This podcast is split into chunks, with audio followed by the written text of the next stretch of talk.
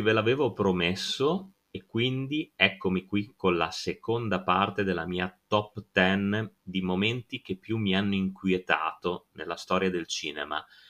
Cinque film, dopo i cinque appunto che vi ho descritto nella prima parte, che mi hanno veramente fatto venire i brividi. Scene che ancora oggi comunque mi disturbano o quantomeno mi lasciano abbastanza perplesso, mi lasciano abbastanza basito e mi danno da fare comunque dopo la visione. E quindi vado a partire perché non mi voglio dilungare come la prima parte, anche perché in questa seconda parte ho due bonus dopo le cinque scene che vi sto per andare a raccontare. Due bonus che vedono un eh, telefilm e una scena invece che mi ha inquietato e che vi sorprenderà quando ero bambino. Oggi l'ho superata, ma insomma ai tempi era veramente tanta tanta roba per il sottoscritto, per il piccolo Carfa. Ma andiamo con gli altri cinque film di questa seconda parte. Allora, come potrei non citare il finale di Blair Witch Project? Allora, si è parlato tanto di questo film,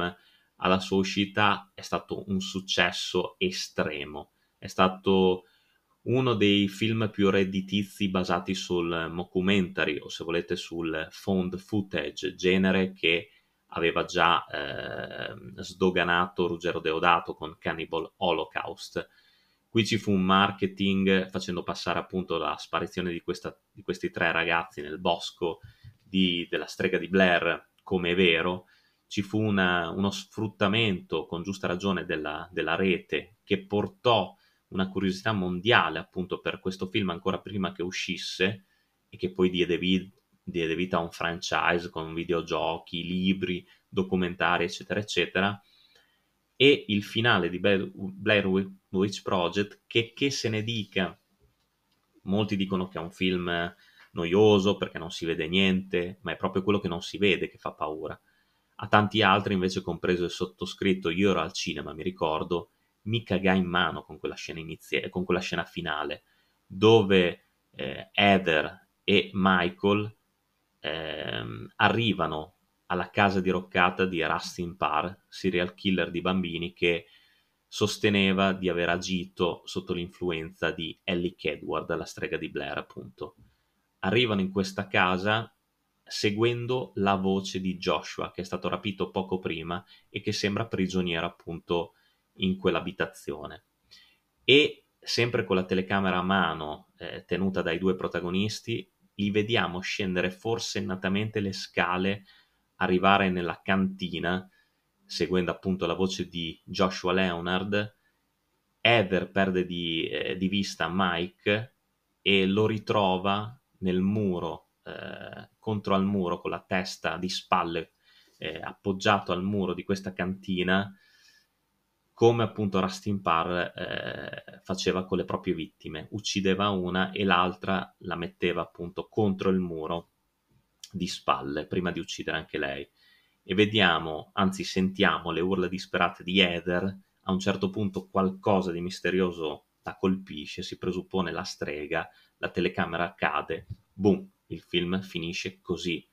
Ma io mi ricordo dei brividi, ma dei brividi, mi sono cagato in mano quando ho visto questa scena e ancora oggi faccio fatica a rivederla perché a parte essere uno dei finali secondo me più belli della storia del cinema horror è un finale che comunque spiazza perché ripete quello che non vedi che puoi solo immaginare e l'immaginazione corre e ti fa vedere le cose più spaventose è proprio quello che ti terrorizza che ti mette ansia. E quindi non entrerò mai in una casa diroccata da solo in un bosco, se non è, perché poi lì ci entrano di notte, quindi se non è giorno, se non c'è luce e se non sono in, un, in determinate condizioni, col cazzo che ci entro. Comunque, questa era la prima scena. Aspettate pure che ne arrivano delle altre, eh, che non sono mica da ridere. Seconda scena, allora questa secondo me sorprenderà alcuni di voi. Attrazione fatale, Fatal Attraction di Adrian Lyne e c'è una scena in particolare che mi ha sempre spiazzato qui. Eh, naturalmente stiamo parlando di un eh, capolavoro, secondo me, del cinema thriller, con una interpretazione paurosa in tutti i sensi di Glenn Close e eh, che perseguita il malcapitato Michael Douglas dopo che eh, lui ha deciso di tradire la moglie e passare una notte d'amore con lei, ma per lui è stata solo un'avventura, per lei invece no, e continuerà a perseguitarlo, diventando sempre più ostile, sempre più violenta, sempre più psicopatica. E c'è una scena a un certo punto in cui lei tenta di assassinarlo con un coltello, lo brandisce e gli si scaglia contro. Lui riesce a fermarla, riesce a levarle il coltello, c'è una colluttazione molto breve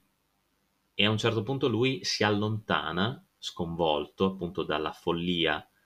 eh, di, questa, di questa donna, consapevole che non se ne libererà tanto facilmente, e eh, lì entra in scena appunto la regia di Adrian Line con questa eh, telecamera che eh, riprende i due protagonisti. Vediamo prima Michael Douglas sconvolto che si allontana rapidamente e la telecamera si allontana da lui. Poi la scena passa a Glenn Close che lo fissa prima con questi occhi sbarrati, con questo sguardo lucidamente folle, eh, come se si stesse immaginando ancora che, di averlo ucciso nella sua mente. La telecamera si allontana anche da lei, la vediamo appoggiata su questo mobile della cucina dove lui l'ha costretta prima di strapparle il coltello, che comincia a sorridere, sorridere in una maniera che definire inquietante è un eufemismo. Gli continua a sorridere mentre lo guarda allontanarsi da lei, pensando appunto che non è ancora finita, però e c'è questa scena dove fra l'altro la musica non so se non sia proprio presente o comunque se c'è è proprio molto debole. È una scena senza dialoghi che sembra durare anche più di, di quanto effettivamente non, non, non duri, perché ti mette una tensione addosso perché prima c'è stata quell'esplosione di violenza e quel tentato accoltellamento, ma quando vedi lei sorridere e capisci che è veramente folle, capisci che è veramente sbroccata, ma mi ha sempre messo addosso una, un'ansia della Madonna, molto di più della scena del, del coniglio messo nella pentola, o coniglio, criceto, non mi ricordo. A tanti ha sconvolto quella, ma invece c'è questa scena di attrazione fatale che... Brr, mamma mia. E um, passiamo al terzo film. Terzo film, anche questo dà abbastanza da fare. L'ultima casa a sinistra, naturalmente capolavoro eh, fatto con due spicci di Wes Craven, prima che diventasse famoso con Nightmare dal profondo della notte. Oh, l'ultima casa a sinistra del 1972, se non ricordo male, o 73, adesso vado a guardare perché non vi vorrei dire una cazzata è del 72,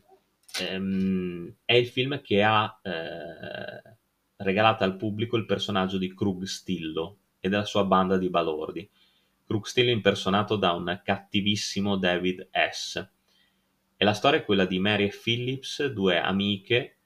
che decidono di andare a un concerto e nel farlo appunto vogliono anche sballarsi un pochino. Siamo alla fine degli anni 60, primi anni 70 marijuana go-go, soprattutto associata appunto ai concerti,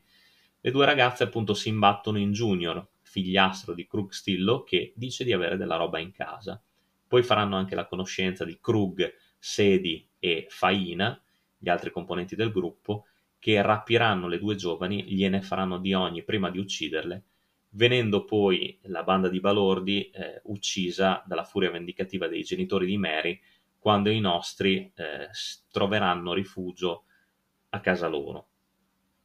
C'è la scena in cui viene uccisa Phillips che mh, mm, ti lascia veramente un senso di impotenza, un senso di rabbia addosso per come è stata girata e per il realismo che contiene che all'epoca fece svenire alcuni degli spettatori in sala altri invece li fece vomitare. Ma è una scena davvero cruda in cui assistiamo al sadismo di Krug e della sua banda che infieriscono ripetutamente su questa ragazza che cerca la salvezza anche se ferita gravemente, si trascina dopo essere stata pugnalata già in maniera mortale da Faina, si trascina sul terreno, si trascina nell'erba fissata con spietatezza con eh, questi sorrisi sadici da parte di Krug e della sua banda,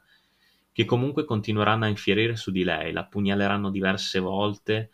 eh, vediamo anche una scena raccapricciante dove le vengono estratti le budella, gli intestini, però l'agonia della ragazza è tanta, in una scena che dura secondo me più di due minuti, anche qui condita da una, da una colonna sonora disturbante perché contiene soprattutto nel momento in cui le vengono inferte le pugnalate, dei suoni che sembrano quasi eh, quando premi ripetutamente il tasto eh, più alto del pianoforte, e, um, un tasto scordato, un suono scordato, un suono eh, molto fastidioso anche che ti penetra, ti martella nelle orecchie, ti, ti spacca i timpani e ti dà l'idea appunto del grado di violenza a cui stai assistendo, quindi non è soltanto una violenza visiva ma anche uditiva. È una scena veramente difficile da, da digerire perché ti dà un senso di crudeltà a cui tu non puoi far altro che appunto assistere impotente. E questa cosa qua ti spiazza, ti lascia disorientato, non sai se hai ancora voglia di continuare a vedere il film, entri in un mood di prigionia come quello delle ragazze, entri in un mood di, ehm, di spaesamento, di paranoia, non sai se anche tu sei in questo bosco eh, e hai paura tu stesso che la banda di Krug possa uscire fuori dallo schermo e imprigionare e seviziare anche te. Una cosa veramente difficile ancora oggi da sopportare, solo per stomaci forti questa scena qua, così come tutto il film. Eh. Sicuramente l'ultima casa a sinistra non è una pellicola adatta a tutti, non soltanto per questa scena, ma anche per il tono eh, che comunque permea la storia nel, nel suo insieme. Vado al prossimo film, il quarto, che è un film che io adoro. Anche in questo caso torna Adrian Lyne per un film che ha salvato, diciamo, la carriera artistica di Tim Robbins, che porta il titolo originale Jacob's Ladder. Ho fatto anche il podcast di Allucinazione perversa, il titolo italiano, andatelo a recuperare. La scena del manicomio, la scena dell'ospedale psichiatrico è pazzesca e ancora oggi visivamente impressionante girata con un rigore, con una crudeltà come poche ne ho viste negli anni successivi. Non stiamo parlando di un film d'orrore eh, in questo caso, ha delle sfumature sicuramente horror, ma ci troviamo di più a una sorta di odissea dantesca, una sorta di film drammatico comunque, anche toccante nel finale, fra l'altro con protagonista anche un eh, mostruoso Danny Aiello, ma tutto questo lo potete sentire anche nel podcast proprio dedicato a questa pellicola. La scena in questione è quella in cui Jacob, ormai stremato e dopo una brutta caduta, viene portato in ospedale. Capiamo subito che c'è qualcosa che non va. La fotografia è abilissima, con dei colori desaturati, con eh, dei colori freddi, glaciali, che ci comunicano una sorta di inferno ma cinico, non eh, fatto di fiamme, di calore rovente, di, eh, di asfissia, ma fatto di glacialità, eh, in cui il protagonista principale, appunto Jacob Singer, è, in, è imprigionato, legato a questo letto, a questa barella che viene portata forsennatamente da questi portantini che non lo ascoltano, non ascoltano le sue proteste, non ascoltano le sue suppliche, non ascoltano il suo dolore e lo portano all'interno di questi corridoi che diventano sempre più bui, sempre più sporchi, sempre più puzzolenti, sembra quasi che l'odore nauseabondo arrivi allo spettatore e gli faccia fare dei conati di vomito e man mano che Jacob prosegue nel suo delirio e nei corridoi ehm, devastati di questo ospedale che sembra appunto portare fino all'inferno, vediamo i pazienti che lo osservano man mano che lui procede. Eh, c'è questo che sbatte ripetutamente la testa contro il vetro, c'è quest'altro che lo, lo osserva con un'aria innichilita, c'è questi che si contorcono, che si eh, dimenano, eh, imprigionati dalle camicie di forza. Una scena difficile da dimenticare, anzi secondo me impossibile, che ha il suo culmine in questo chirurgo, eh, in questo dottore che gli dice che lui è morto e che non se lo ricorda. E poi abbiamo quest'altro dottore che con questa siringa, con un ago pazzesco, lunghissimo, gliele infila direttamente nella testa e mm, il momento si conclude con l'urlo a squarciagola di Jacob che risuona nelle orecchie ancora dopo un po'. È un film particolare, un film spietato sotto tanti punti di vista, un film che contiene dei profondi però messaggi di rapporto con la morte e con la vita. Ma di più non vi voglio svelare, guardatelo perché ne vale veramente la pena e Tim Robbins secondo me raramente è stato così bravo.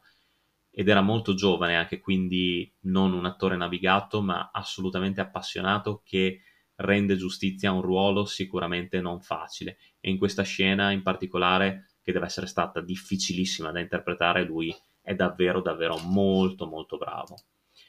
E vado all'ultimo film di questa pentalogia che chiude appunto la seconda parte eh, dei momenti che più mi hanno inquietato.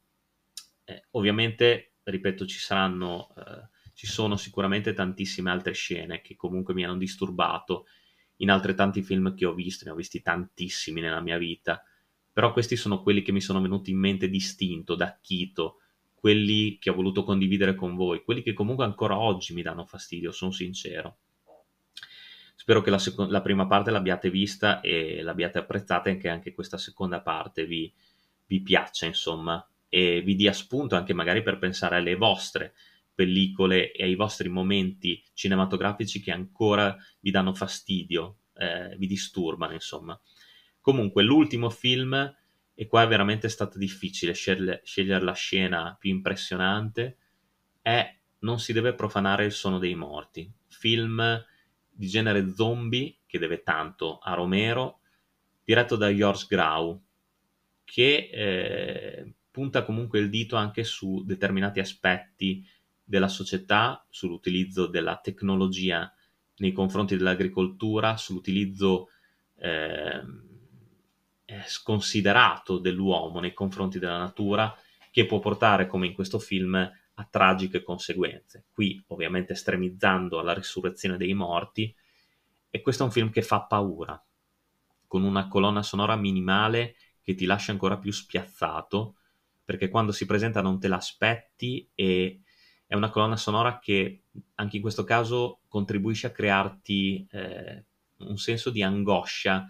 e di ansia che aumenta sempre più durante la visione e che esplode in quel finale eh, sanguinario e estremamente amaro. Ma la scena in questione è l'assedio dei morti viventi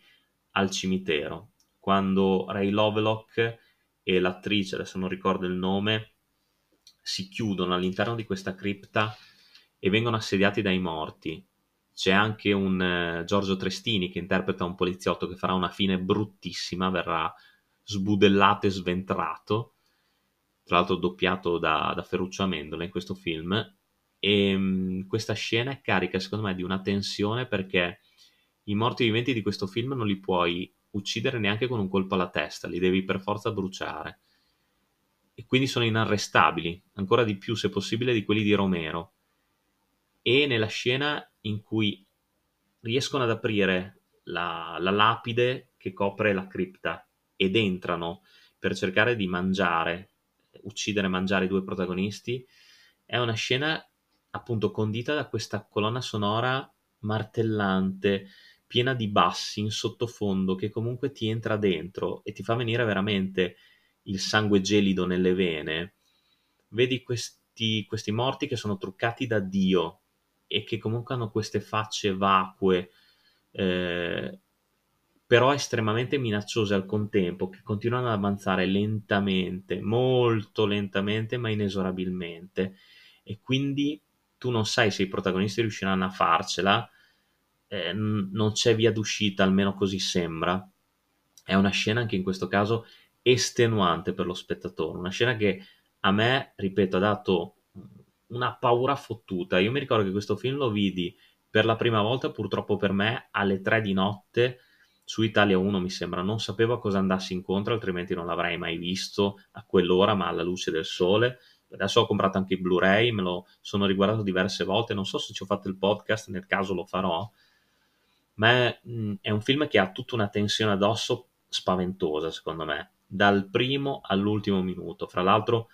con il personaggio dell'ispettore interpretato da un Arthur Kennedy, bravissimo quanto stronzissimo, uno dei migliori villain secondo me mai portati sullo schermo in una storia di questo tipo, ma in generale uno dei migliori villain di sempre, secondo me.